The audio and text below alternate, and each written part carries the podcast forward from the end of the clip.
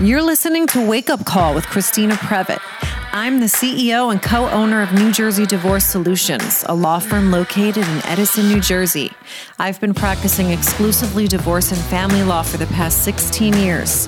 Everyone has a story. I interview them. Wake Up Call is an opportunity for you to hear inspiring stories from people who are making hard decisions, overcoming their fears, and living their most authentic life.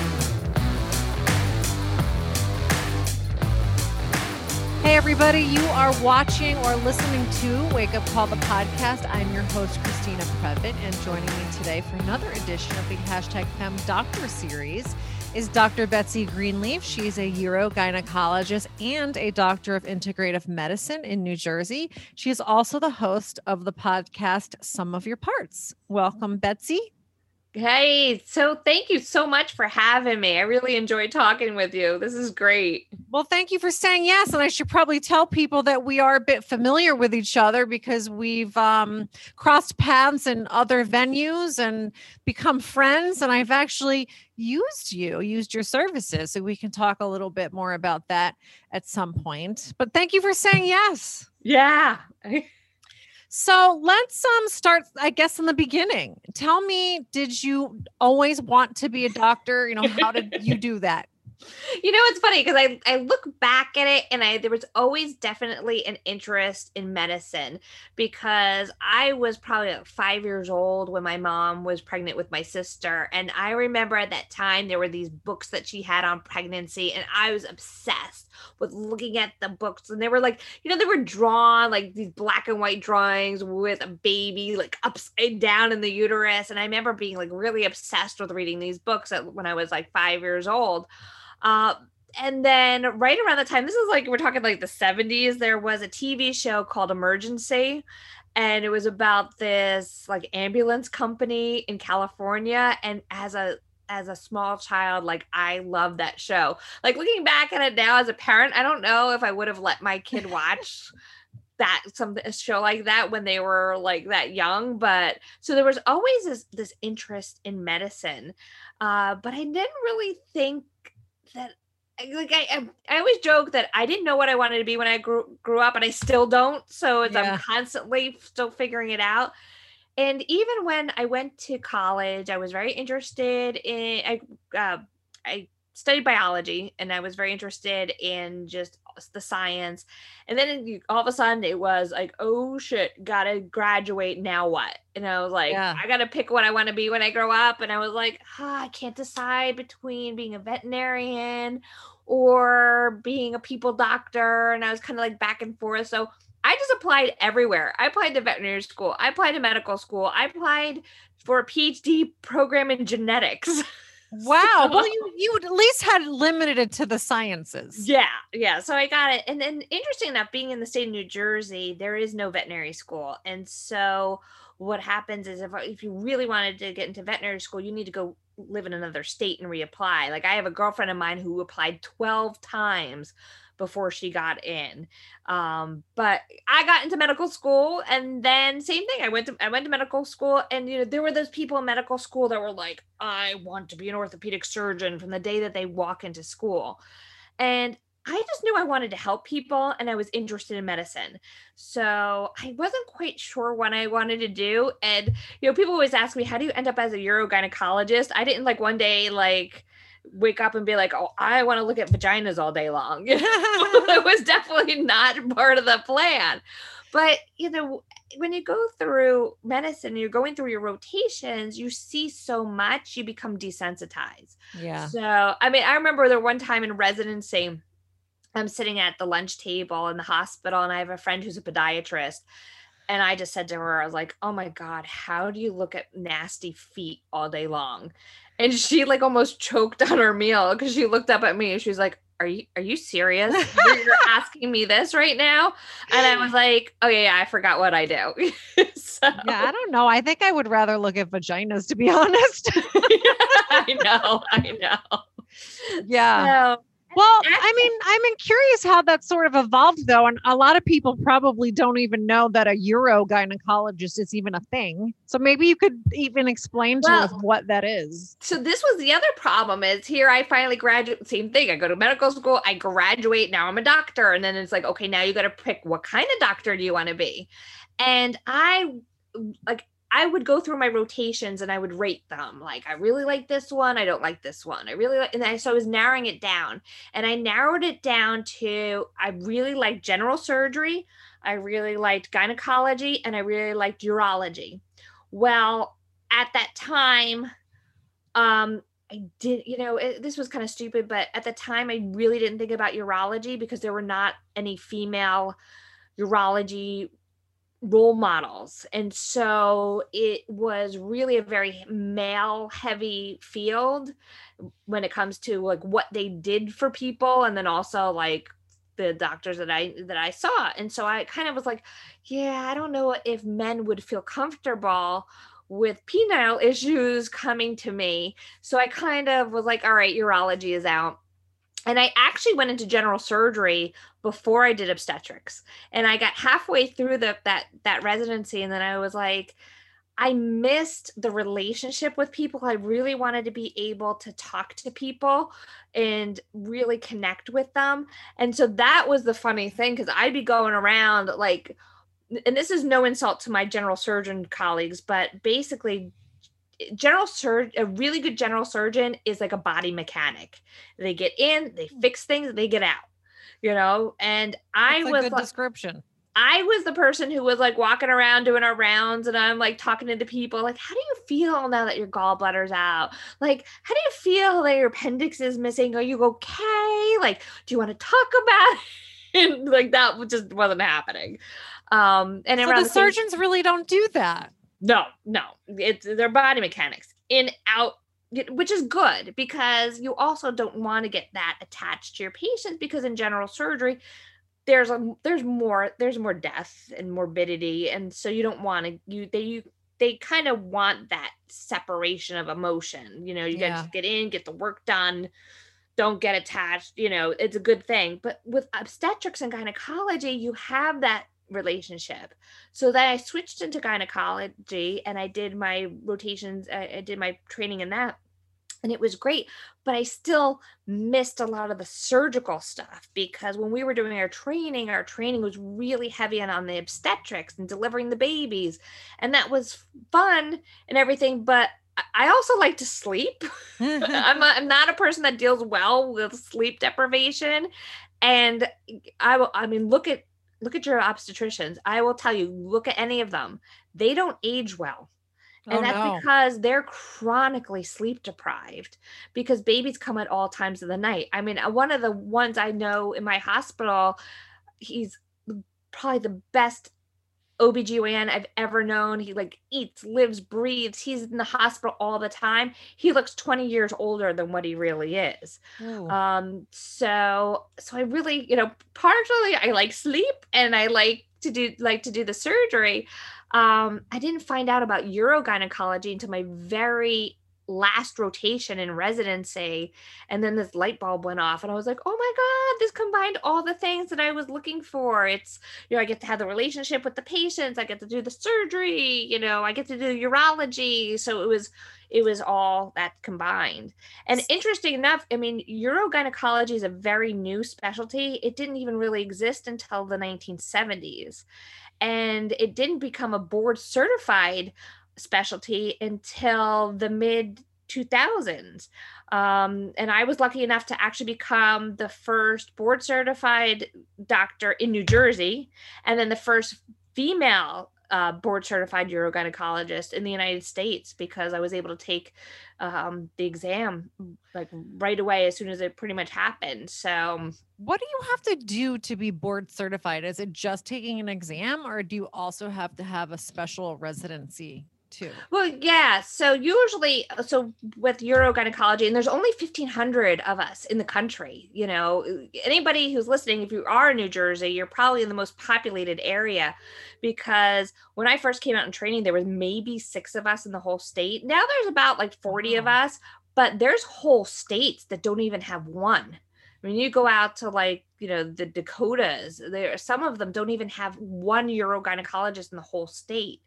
So uh, usually it's either so you do medical school residency, and your residency is either in obstetrics and gynecology or you do a residency in urology and then you do additional training in female pelvic medicine and reconstructive surgery. That's the official name of urogynecology, but nobody likes to say that because it's way too long. Yeah. So, um, and then you end up doing another two to three years of that training, and then you're you can sit for the boards. And the boards, it depends on how like the boards I took. We ours were oral boards, which was a little a little scary. I was going to say that does sound scary. Yeah, you know, because you're sitting in front of this panel of people and, you know, you go into this flight or fight because you're like, oh my God. And they ask you your name and you're like, uh, you know, because there's so much pressure on you having yeah. to answer questions. But basically, they sit there and for hours, I think it's like an eight hour exam. It's, it's exhausting and you wow. answer questions and you have to,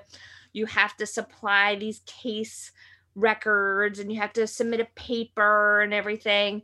Um, Is it almost like defending a PhD dissertation? Pretty much, pretty much. And then the, that's one of the the processes because um, and then there's another process where the so I'm a DO, which is a doctor of osteopathic medicine. There's two kinds of doctors in the state, United States, that can practice medicine, do surgery, and prescribe um, medications, and that's MDs and DOs. And everyone's always confused about you know they hear md all the time and they say yeah. mds are the real doctors and everybody else is not yeah but it really has to do with where you graduated from school and everyone gets confused but i say you know when you go to a dentist you don't say that somebody with a dds degree uh, is a real doc dentist versus somebody with a DMD degree.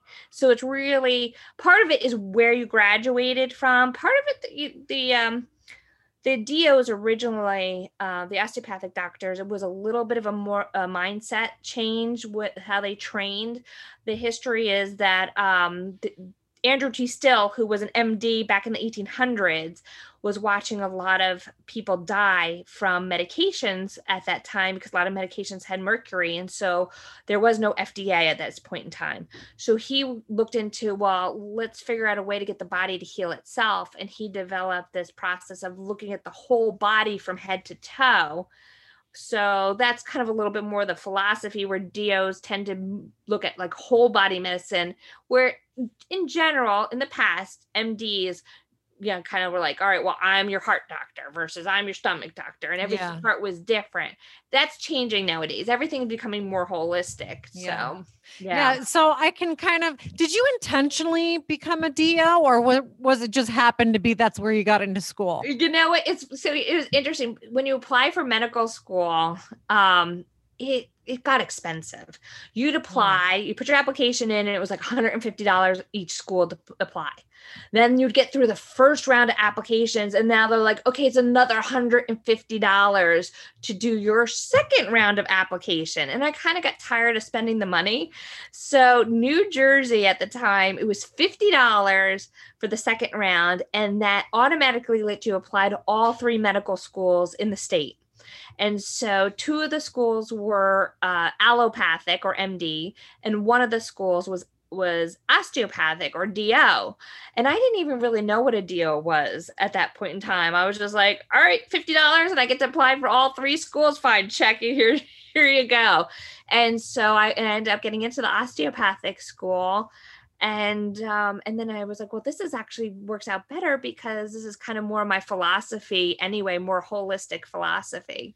So well, I feel like holistic, it probably has been around a long time, but at least my level of awareness, it's it's definitely become a lot more popular in recent years. So it sounds like you might have been a little bit ahead of your time were you? Or was holistic medicine a big thing even you know whatever like 20 30 years ago?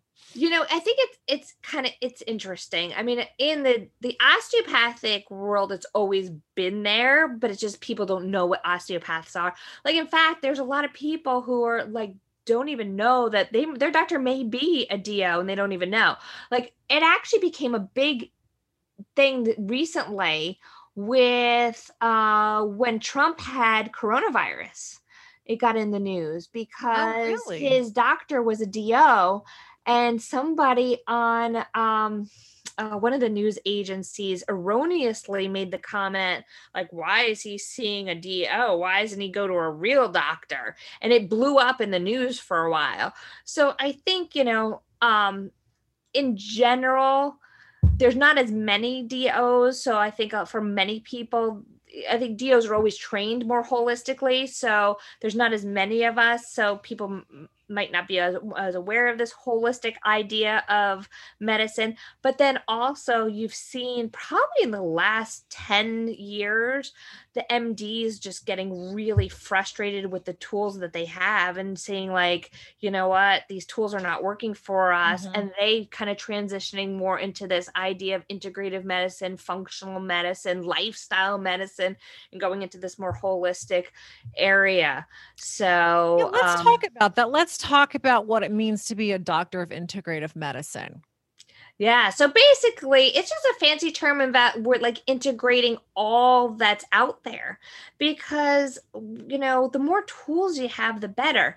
And what traditional medicine treats, eh, hey, there is a time and place for traditional medicine, but there's also a lot of limitations. So in Western worlds, our medical system is basically built on triage. So you come in with a symptom, we deal with the symptom and we give you something to get rid of that symptom without looking at well hey what's causing that symptom? Or like mm-hmm. like let's not just put a band-aid on something. Let's see if we can get to the root of the problem and really just get rid of it. But unfortunately that our med- our western medical system has really been built on this triage.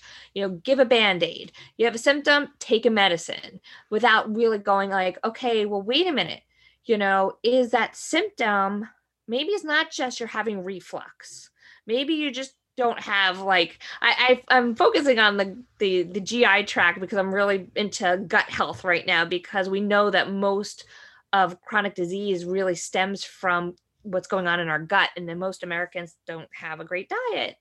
So mm-hmm. um yeah, me, I want to talk about that more. Yeah, me too.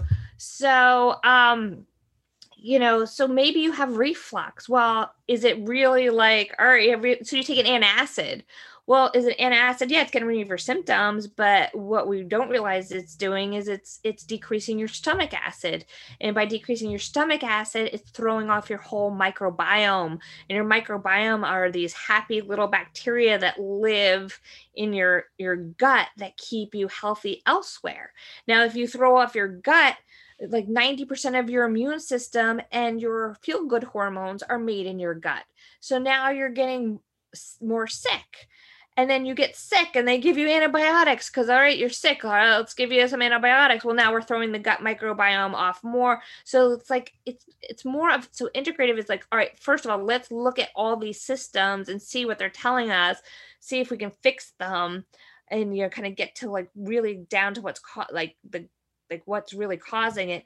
And the other idea is integrating other areas of medicine because you know eastern medicine chinese traditional chinese medicine there's things that they've they are things that they've known for centuries that are way past what our um our knowledge of medicine in the western world you know has understood. So incorporating other areas of medicine like acupuncture meditation you know i think meditation yeah. is really really kind of blown up and thank god it's become really big because you can't separate what's going on in the mind with what's going on in the body and that you know we were saying mm, just recently i was saying that you know you could have the perfect diet and the perf- perfect exercise perfectly but if you don't deal with the mind aspect and stress you're not going to have a healthy body. So there's so many so integrative is just like really just bringing everything in together to try to build build like ultimate wellness.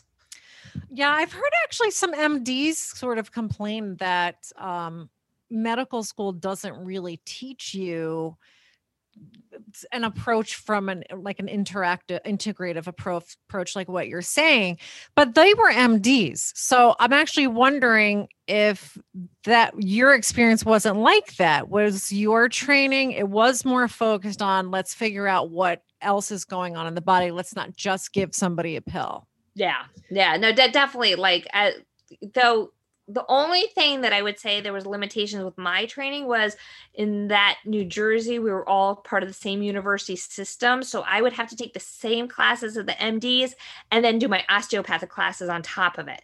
So so it was really great during the actual um schooling part, but then it kind of diluted down as we did our extensive training, and it depended on who you had as your mentor. Yeah. Because um, then once you got into the hospitals, you'd have some you'd have some DO mentors, you'd have some MD mentors, and it kind of just depended on where things would go.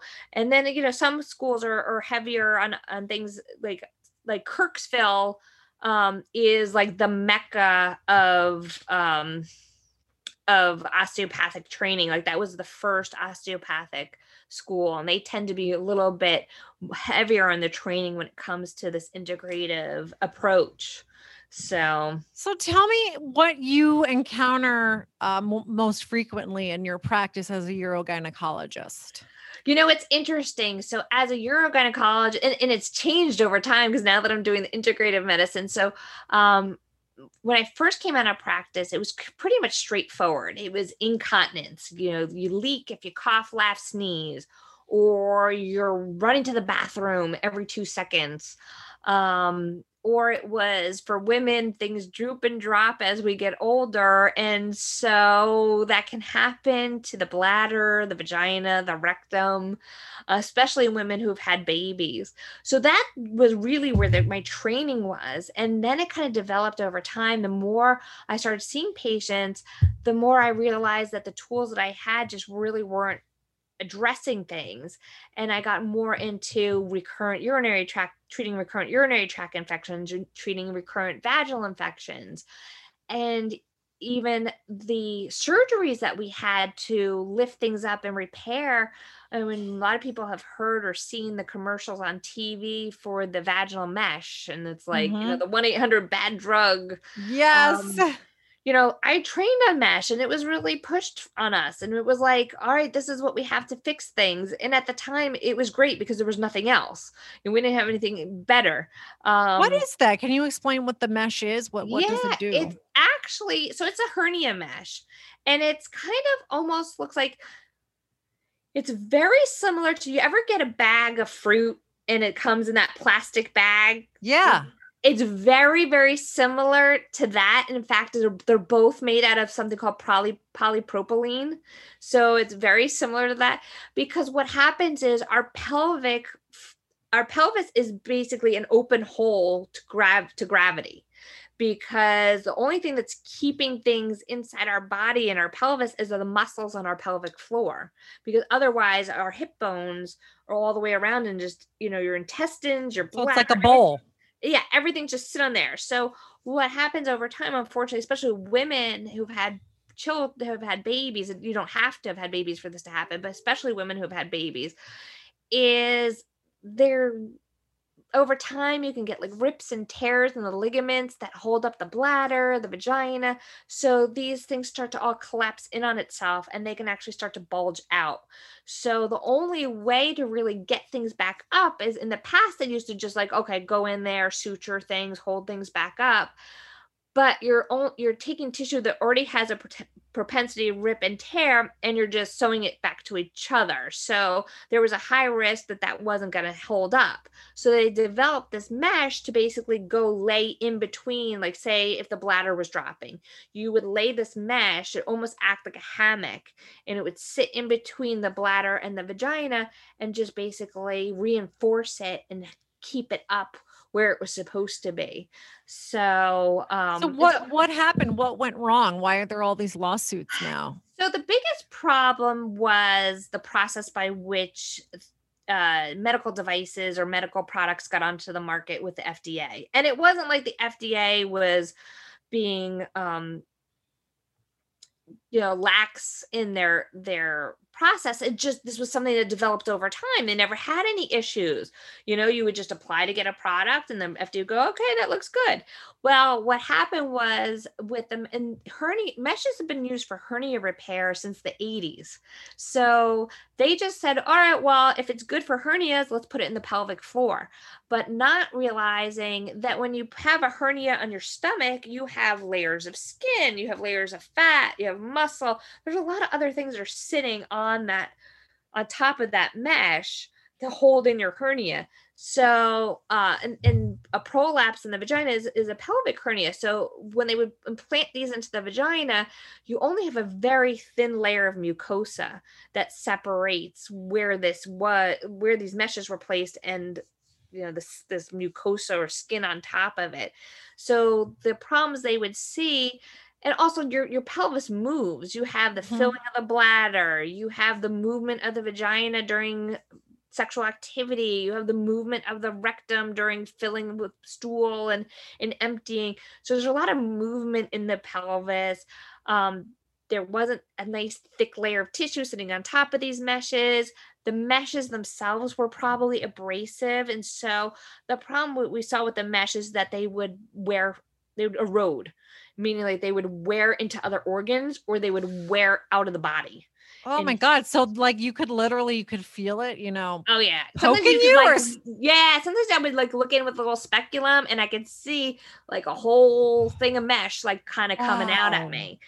And so, um, you know, even well, and actually, the worst thing was, was the, you know probably had about a looking at the literature, there was anywhere between a 1 to 17% risk of an erosion. Um, there were more women that it probably helped than it didn't help but the people that had complications it wasn't like okay you had a complication was minor. The people who had complications really had problems and then there were some severe things that affected people's lifestyles. But what i saw as a physician that i really made me unhappy um, was that so 50% of women uh, who've had children are likely to have a prolapse and so these companies that made these devices realized that there was a very large market for mm-hmm. this you know especially with women who are baby boomers because it tends to you know women who got these implanted were anywhere from their 20s to their 90s but the majority of these people fell in the age of the 50s 50s to 70s and you know with our baby boomers there was a very very large market. So overnight we at one point had like 10 companies making these products.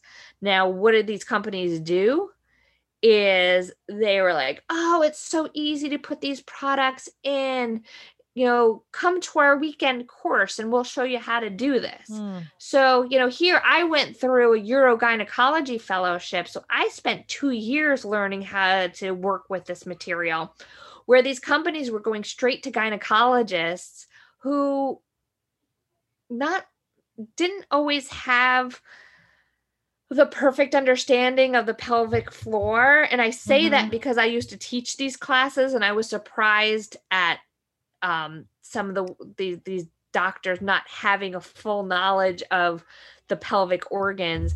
Um, and they were like oh it's easy. You just put this stuff in and you can make money. And and that's how mm. the, these companies really pushed it. So what i really think wasn't so much the mesh was an issue it got better over time as the mesh developed. So the mesh and you know they made they learned over time to make the mesh less abrasive. It was softer.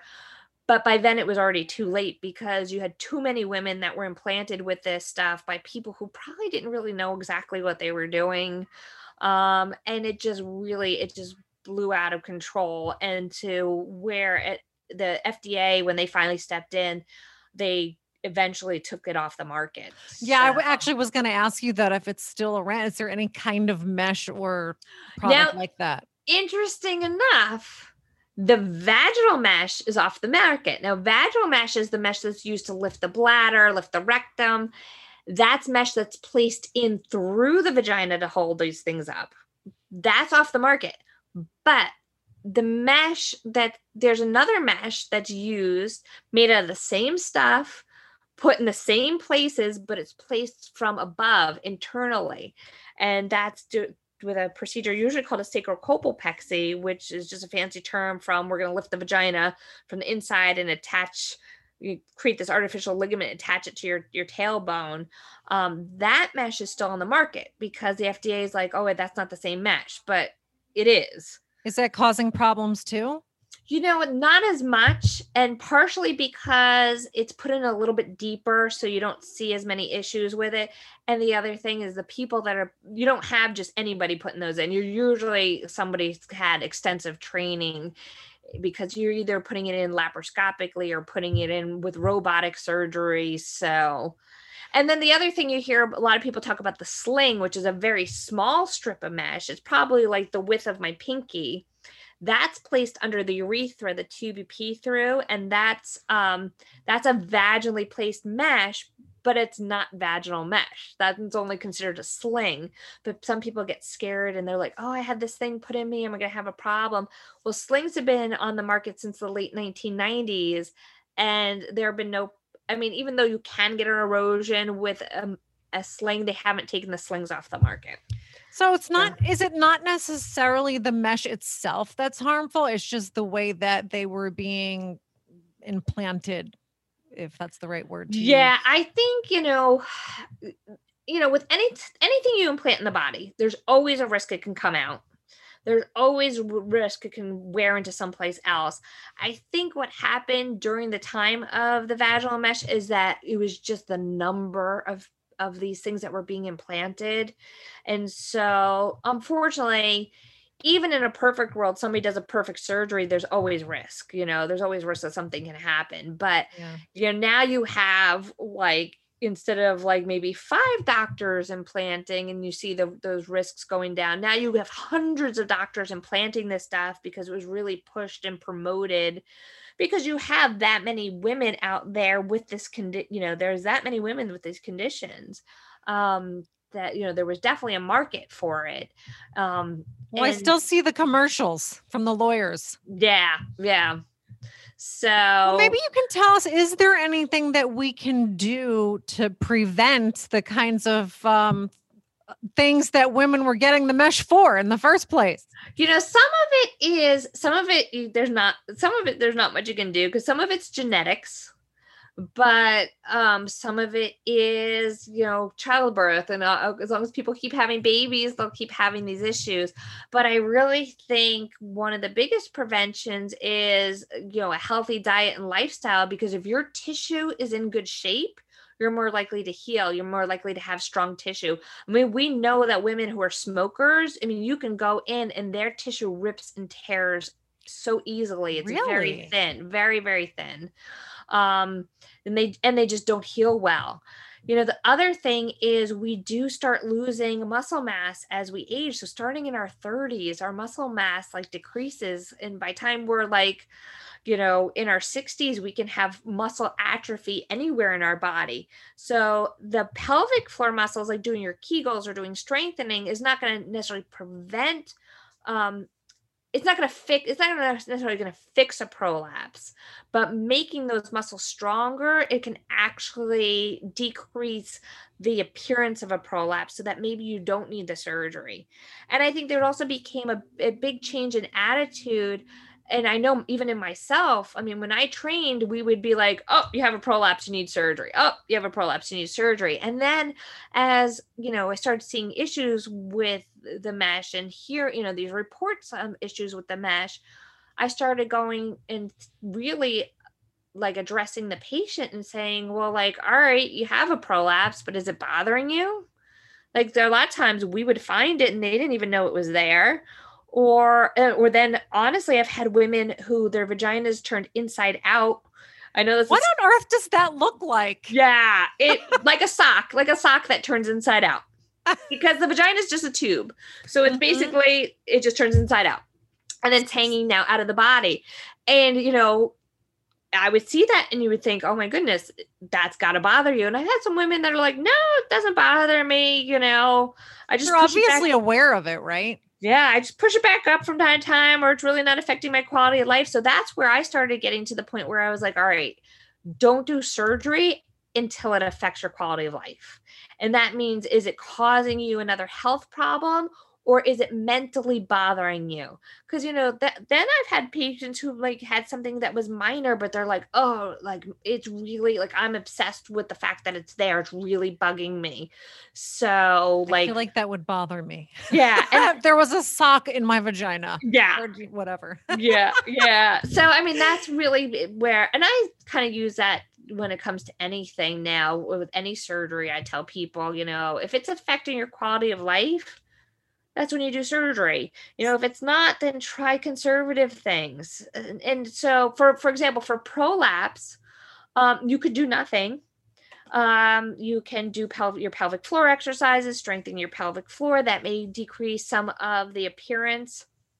And then the other thing is you can go old school and use something called a pessary. And a pessary is a device that is actually placed into the vagina that holds everything up. And pessaries date back to like ancient Egypt. I mean, no oh. joke. And I don't recommend doing this at home, but they used to use pomegranates and like put a pomegranate in the vagina to wedge in there hold things up. Or they used to use rocks or potatoes, which I do not recommend. what we have nowadays is we have these little devices that are made out of silicone and they fold up and they almost like little look like little saucers or a little disc and they fold up and they insert and they they hold things up. Um, and then wow. you know what I've really gotten into in the last couple years is some is regenerative medicine.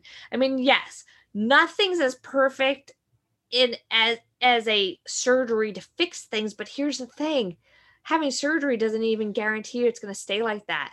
So that's the other thing. We used to think yeah. like, oh, you do surgery, we fix it and you're good. No, like you have a surgery, you're at a higher risk of it dropping again because you already your tissue already has a propensity to rip and tear. So um, we're starting to use a lot more lasers to help regenerate the vagina. Um, using what's called radio frequency with sound waves that produce heat that can go in there and shrink up the tissue and, and lift it.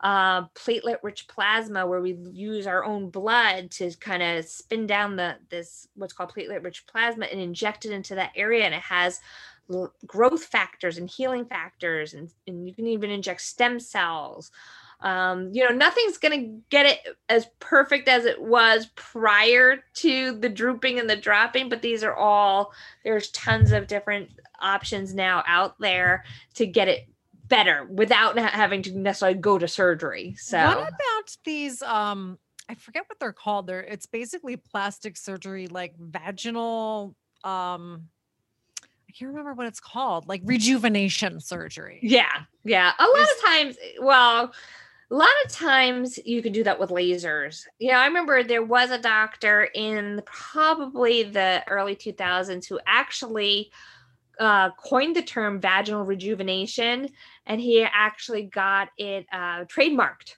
And so nobody was allowed to use that terminology without paying for his course and going through his his procedures and stuff like that. And there was nothing special about his course. It was nothing any different than what the urogynecologists were doing anyway.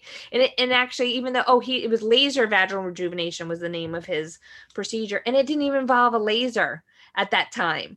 So, um, but yeah, a lot of so what what what you are probably thinking about when we do have on the on the market is these lasers and the radio frequency is they know that lasers lasers have existed also since the 1980s and they for cosmetic reasons is they know that the light energy from lasers when it penetrates the skin it actually causes a microscopic injury.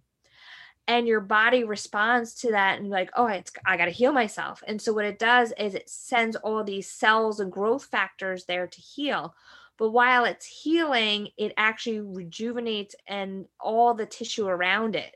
And basically, and we can what we can do with the lasers for especially women who are postmenopausal after menopause, that vaginal tissue thins out very, very, very thin, becomes dry, sex becomes painful. Um, this is all from lack of hormones but we can with a laser laser the vagina and actually return it back to the way it was when somebody had all their hormones just with the power of light energy and not having to use any hormones which is wow. a great advantage especially for women who've had breast cancer so, so, let's talk about the hormones because you and I have talked about that, but I'd like to talk about it on this show.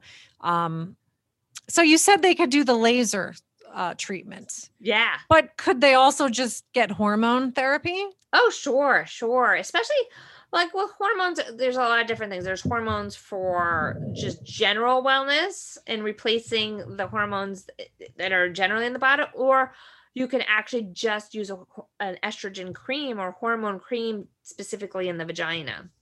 Um, the problem is i think you know and, the, and they work fine most of them are prescription. Some of the issues with the uh, vaginal estrogen products is not so much the hormones that they're using in those estrogen products but actual some of the fillers.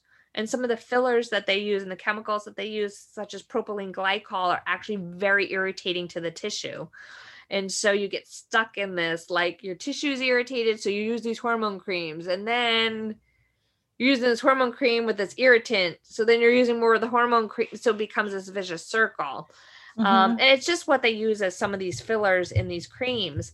Um, but then a lot of people like hormones got a bad rap probably this was probably in like the 90s when the women's health initiative study came out which was a big study that looked at patients replacing their hormones and so they they actually stopped the study because there was an increased risk of breast cancer and heart disease in the women that were taking the hormones and so everyone got scared of hormones and every like women came off hormones doctors took their patients off hormones everyone's like freaked out. You mentioned the word hormones now. to Some sometimes people they're like, "Oh, I don't want to do that. Yeah. It causes, it causes yeah. cancer." Mm-hmm. Well, there was a couple things. They went back and they looked at that study and number 1 it was done on women that were much older, so it could have been that based on their age alone, they had an increased risk of heart disease and breast cancer. So that's number 1. Number 2, they saw it only the the the real risk was in the women that were doing the combined hormones with estrogen and progesterone, not necessarily in the women that were just doing estrogen.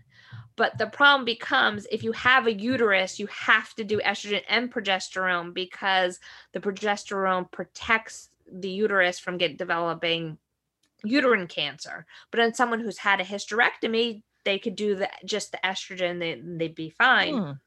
The other thing was the type of hormones that were being used in that study, and they were synthetic hormones.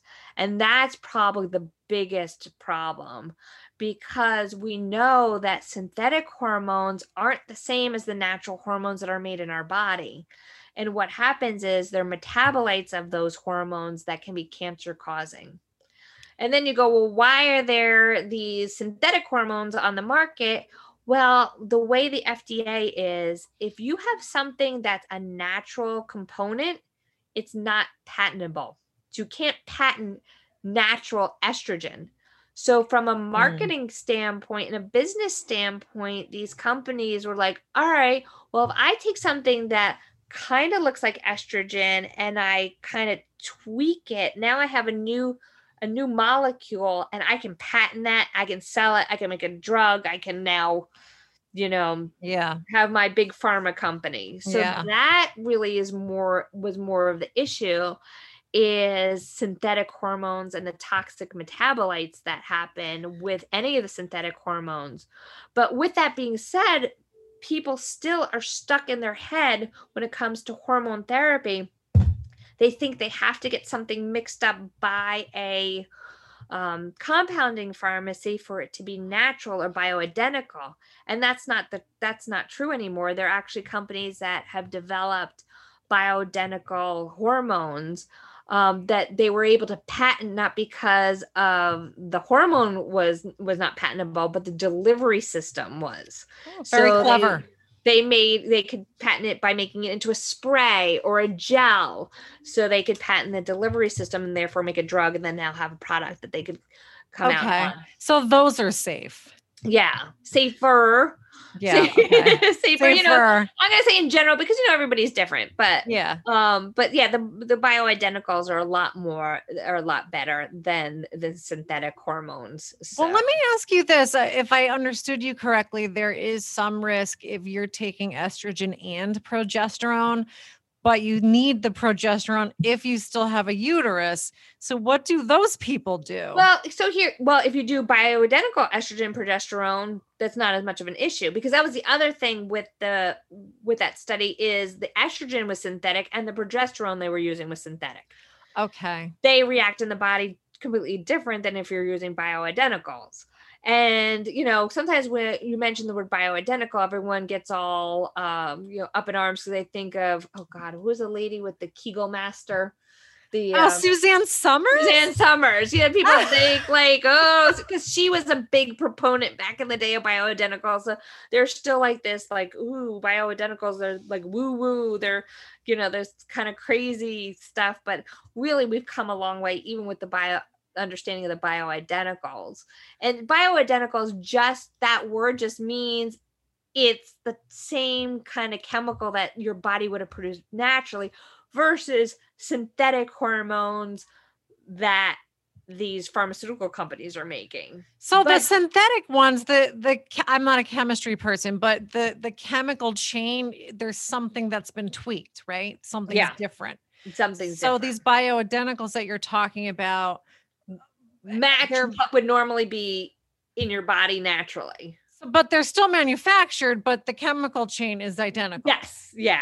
Okay. That makes sense to me. Okay. Because yeah. I was going to ask you, wh- where do we get natural estrogen? How, how do you do that? Is that you know, possible? I mean, yeah. I mean, some of it is are derived from like animal products, some of it derived from like yams and things. Some of it are chemically synthetically made but they are the exact like shape as you know and um organization as the ones that would naturally be in your body versus these these compounds that have been tweaked with like you know the franken hormones. Yeah yeah i like that. Yeah. Yeah okay basically. something i want to um talk to you about because i know you have mentioned in the past and i should tell people that you and i did a, a live stream of wake up call and the title of it was anti-aging for your vagina where we talked about some of these things. So if anybody really wants to get more details you can go ahead to my facebook page and watch that again. I'll put a link in the show notes. But i think you mentioned that people don't really do their Kegel exercises right. So, can you sort of give us like a tutorial right now on how to do a proper Kegel exercise? Yeah, you know, it's hard because people like, I don't know what happens, but they often are pushing like they're having a bowel movement instead of lifting and tightening. And mm. so it's sometimes it's very difficult for people to figure out what to do. You know, I also have a lot of people that women that come in and they're they do it while they're urinating because they've been told like they're the muscles that you use to stop your urine flow. Yes, you do that long enough just to figure out what those muscles are. You don't want to do it while you're urinating because if you're doing it while you're urinating and you stop your flow, the bladder's still pushing and the urine's going to go where the least amount of pressure is and that could be up to your kidneys. So if you need to figure out mm. What muscles to use and that's how you want to like figure it out, great, but then go do it elsewhere. But a good friend of mine explains it to his patients and he cracks me up every time he does it. He's like, pretend you're in front of the queen and you have to fart. He's like, the muscles you would be using to hold in that fart, that's so you don't fart from the queen, those are the muscles. So basically, you know, the other thing is you think about like in the vagina, if you can like think about like tightening and lifting up or if in the buttocks, you know, the butthole, if you're like trying to hold in gas, if you can like tighten and lift up.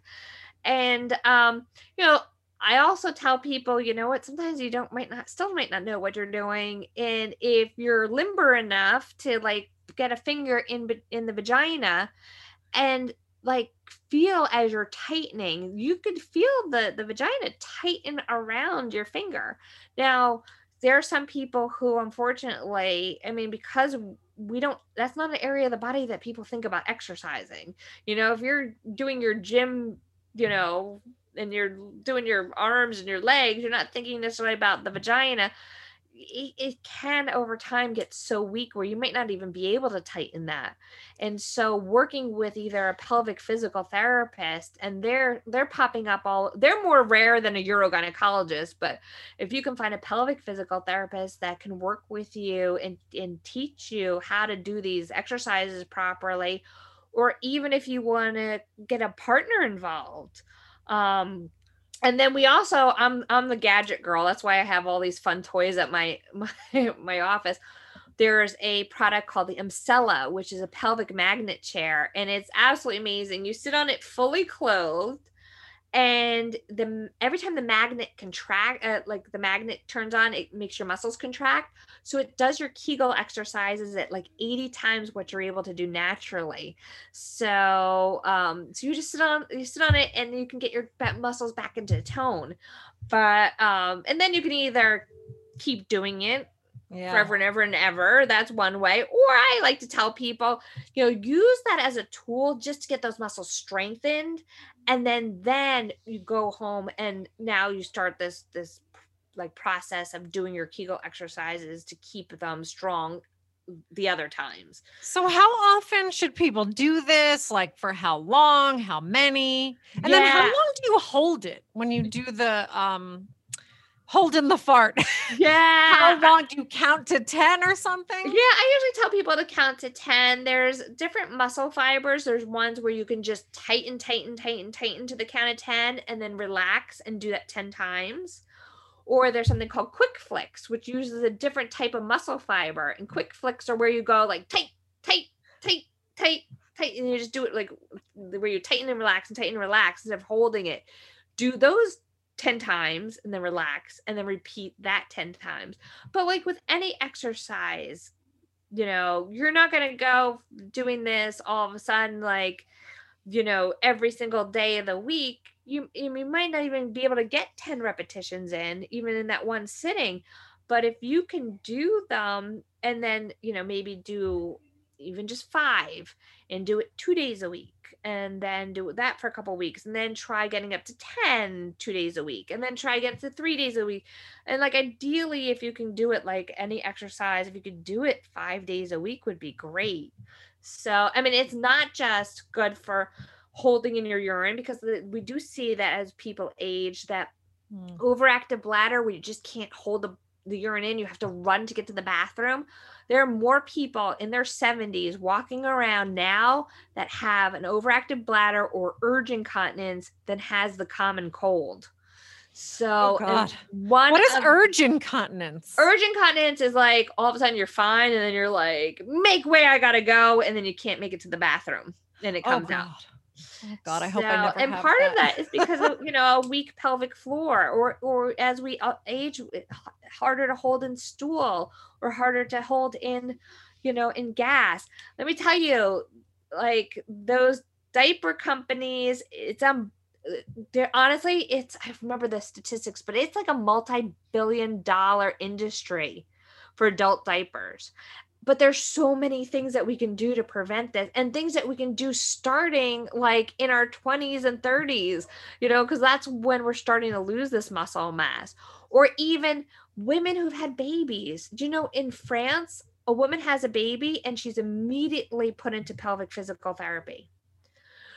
In the united states you have knee surgery you're immediately put into pelvic you're immediately put into physical therapy. Mm-hmm. but in the united states you have a baby all right, have fun with your baby. Nobody's doing any pelvic yeah, physical. Practically therapy. have to go to work the next day. Yeah, you're not doing. They're not doing any physical therapy for the pelvic floor. But one of the best things you could do is preventative things.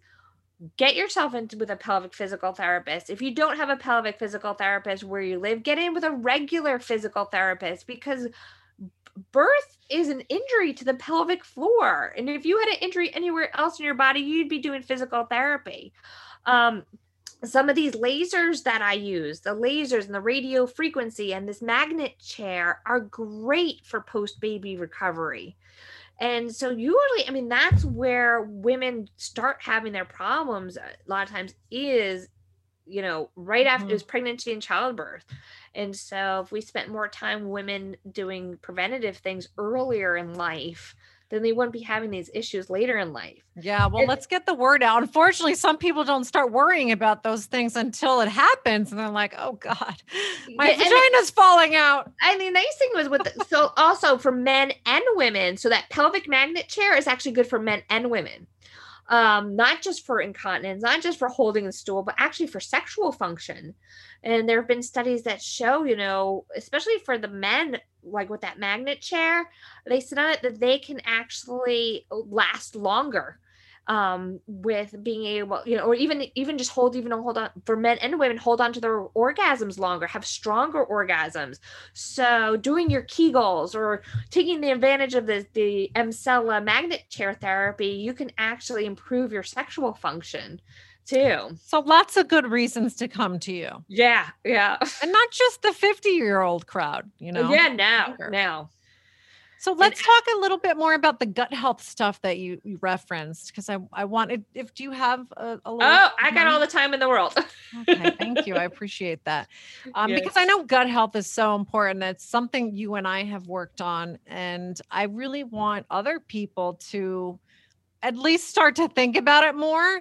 So, what would be, you know, maybe the top three things or top few things that you would really like people to know about maintaining good gut health? You know what? The biggest thing is stop eating processed foods. Mm. That's probably one of the worst things that, you know, the, the standard American diet is like the worst thing you can do for your gut health. And in return, that causes all these other chronic diseases. And we know that pretty much everything has to do with your gut. I mean, in it was like 440 AD or something like that that Hippocrates said, "Let food be thy medicine."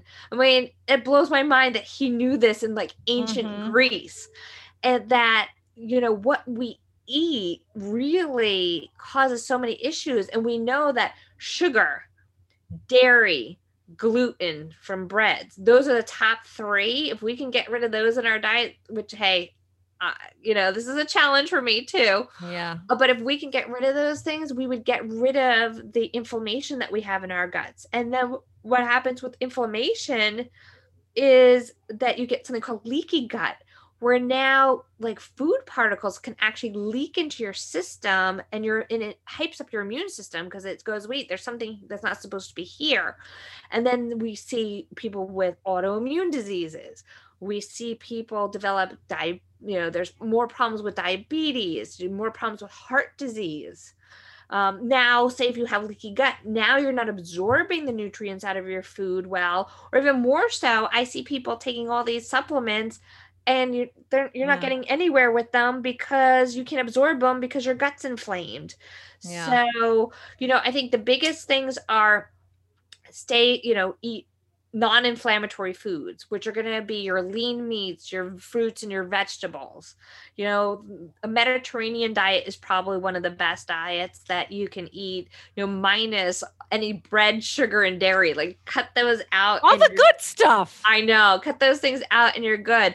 Um, the other thing is 75 to 85 percent of americans are chronically dehydrated Hmm. And so that also affects our gut, but that not just our gut, that affects everything that it affects. Eh, first of all, for women, for us, it ages us terribly. Our if our skin's dry, we have more wrinkles. So if anything, do it for beauty reasons. But yeah. you know, you want get those kidneys working and there. you want that fluids going through the gut. Um, and the other thing we don't eat a lot of in the American diet is fermented foods. And there's so much science behind this our gut microbiome, which is you know um biome is an environment of organisms. The microbiome is your your small these small environments in your stomach. Your stomach microbiome is different than your skin microbiome, which is different than the vaginal microbiome, which is different than mouth microbiome. And we found that there are bacteria that are supposed to be there for it to work healthy for it to for things to work well. So we really have to rely on um like have a symbiotic relationship with these other bacteria for us to be healthy. And we're killing off a lot of these bacteria because of these poor our poor diets. So eating more fermented foods because back in the day we didn't have refrigeration. So uh, humans ate more fermented stuff because that's how you were able to keep your food longer. What are some examples of some fermented food? You know, there's a big, there's definitely a big movement of fermented foods now. So it's so much easier to find it in the supermarket. But like, let's go with pickles. But you don't want to just get pickles that are on the jar that are sitting in that in the refrigerated section because those ones are usually pasteurized and cooked and they killed off the bacteria. You want pickles that have been pickled and usually the ones in the refrigerated sections are usually the ones that are not pasteurized. They, if they have a little bit of a cloudy fluid in there it's usually because they're healthy bacteria in there. Same thing with sauerkraut. So sauerkraut not that's in a jar but like ones that you find in the refrigerated section great like types of what's called lactobacillus which are really mm-hmm. healthy bacteria. You can find kombucha almost anywhere now. And kombucha, if you haven't tried it, I love it. Some people don't, but it's a fermented tea product, and it's naturally it naturally uh, becomes very carbonated. You know, some people get worried about you know oh the you know sugar. Well, yes, if you read the ingredients on kombucha, it will say sugar, but you're usually very little amount of sugar that's left in it because kombucha is made by using tea, sugar, and something called a SCOBY, which is a symbiotic colony of yeast and bacteria. And I actually make my own, and it, it looks like kids call it the alien. It does look like this alien thing that you like throw in there. And it is a symbiotic colony of healthy bacteria, healthy yeast that grows on the, this tea as it ferments and it becomes naturally carbonated. It has a lot of lot of great health benefits. Um, what about yogurt? You know, yogurt. See, I still, even though I tell people no dairy, I still yeah. am okay with yogurt as long as they don't have a food sensitivity to yogurt. But the problem with yogurt can become is really the only ones that are really healthy are probably the ones like plain yogurt. Because a lot of the yogurts that are flavored with fruit, if they don't have sugars or corn syrups in them, which mm-hmm. are a mm-hmm. They will take concentrated fruit juice with concentrated fruit juice in there is not not much different than than sugar and corn syrup so you know yeah. you're better off either making making yogurt is really easy but if you don't want to make it you buy plain yogurt and sweeten it yourself like you know get stevia put fresh fruit in it mm-hmm. so you're much better better off you're better, better off with that same thing with um kefir is a yogurt type drink uses different kind of bacteria than than yogurt because you know i used to think it was just watered down yogurt but it's actually a whole different organism that's used to make the kefir so I have a friend who drank that one time and she was in the bathroom for like two days. so if you're not used to eating this stuff, yeah, you have to be a little careful about implementing it into your diet. Yeah, I would always say people go slow too because yeah, because I let me tell you, it's funny because I've done the same thing. I was like, I'm gonna eat fermented foods, and I went out and bought everything, and like you can't go from like zero to like eating everything. Plus, you know, you want to make sure people have food sensitivities. You want to yeah. make sure, like, anytime you're introducing something new in the diet, try it maybe for a week before you try something new or like you know do a little bit of it and you know not go trying every single fermented food that's on the face of the earth. Yeah. So um I, another example i've heard is miso. Oh yeah. Miso is good. Though miso's fermented um it depends on how you get it. Sometimes they don't have actual live bacteria in it so you like mm. some of the, the fermented things that really have the live bacteria are the better, like the yogurts or the the kefir and the um uh the sauerkrauts, the pickles, um, kimchi.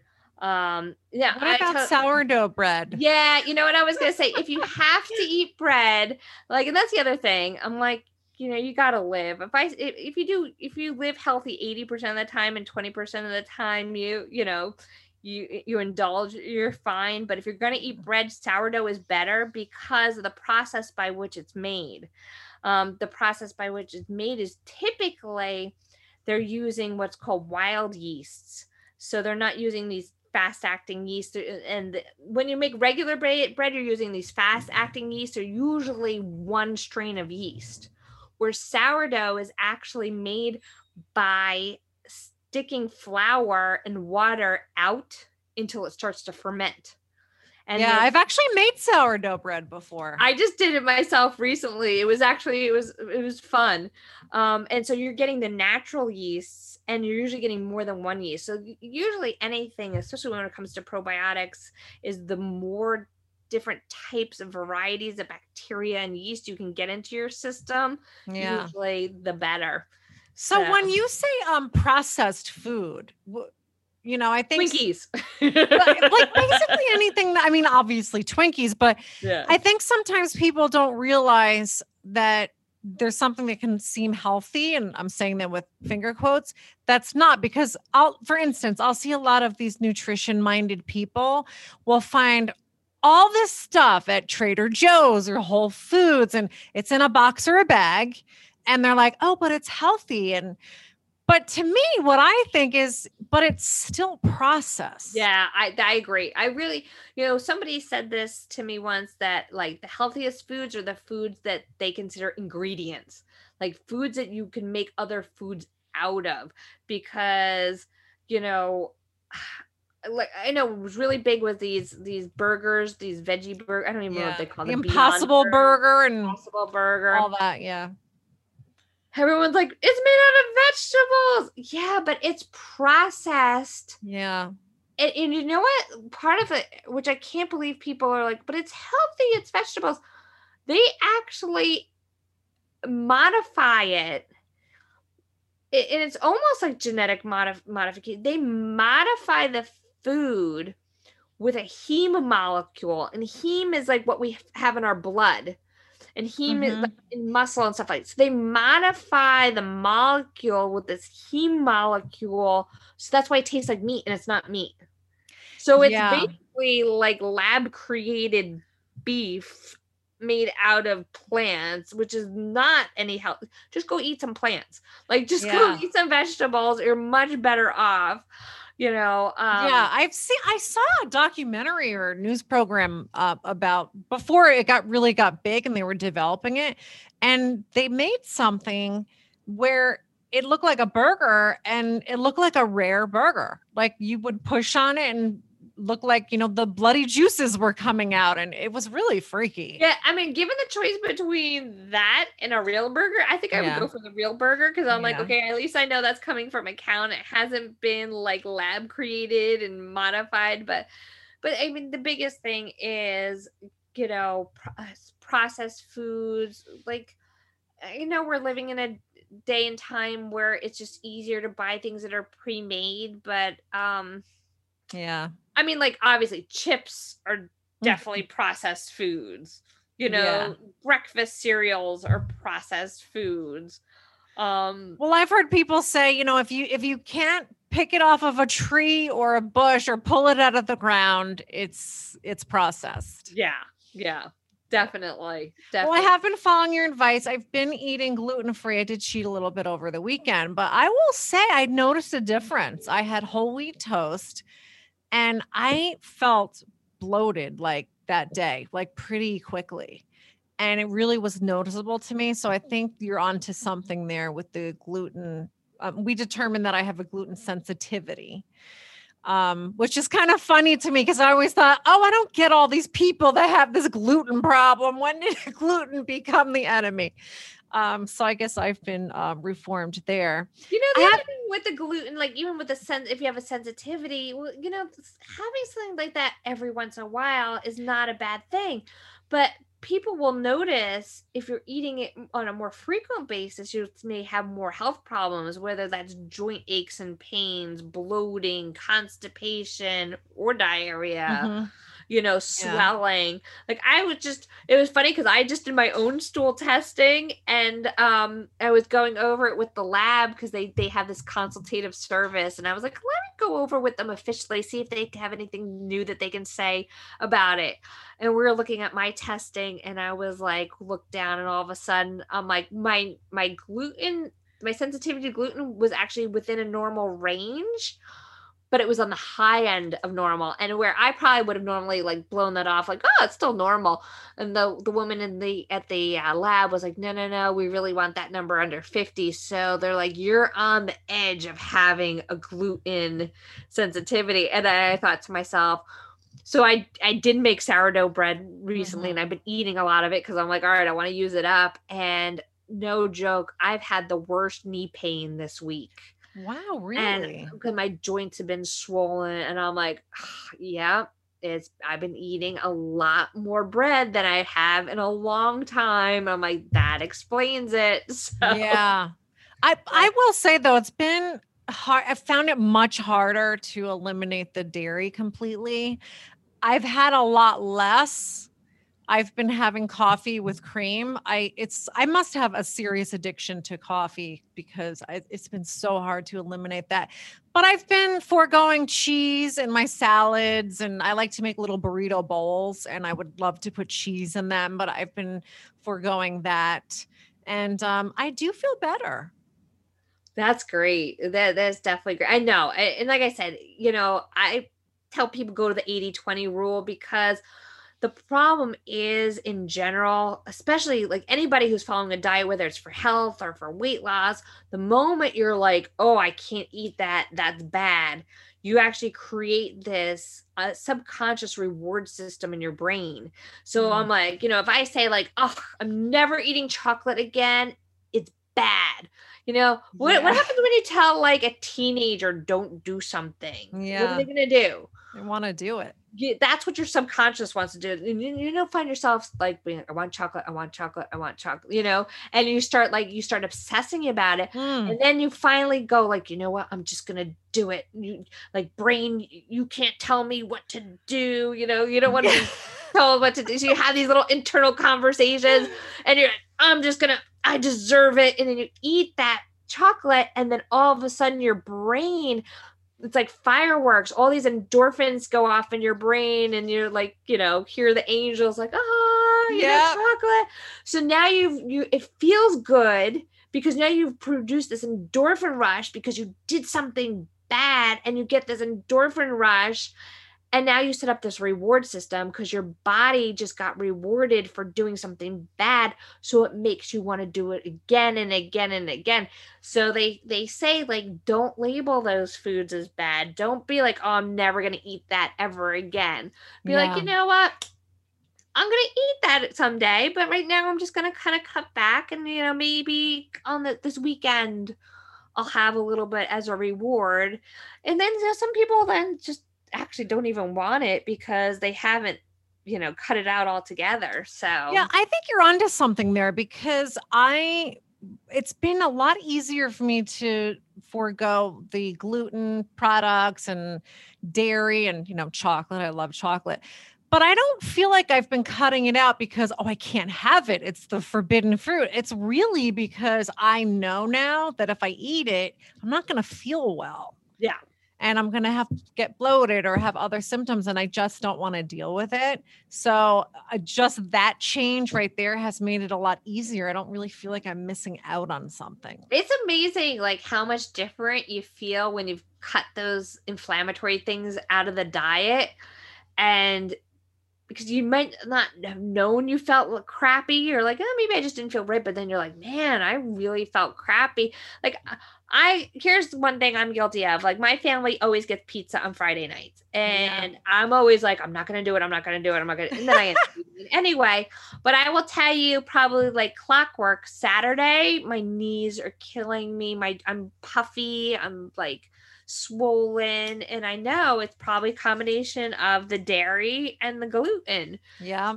So now I'm trying to get to the point where I'm like, okay, well, maybe instead of doing it every Friday, you know, maybe I'll get like a minestrone soup, you know, so I can get that, you know, that tomatoey stuff while they're having their pizza. But maybe I'll have pizza like once a month, or maybe yeah. you know, I'll start with twice. Well, I'll go twice a month. I don't want to go cold turkey.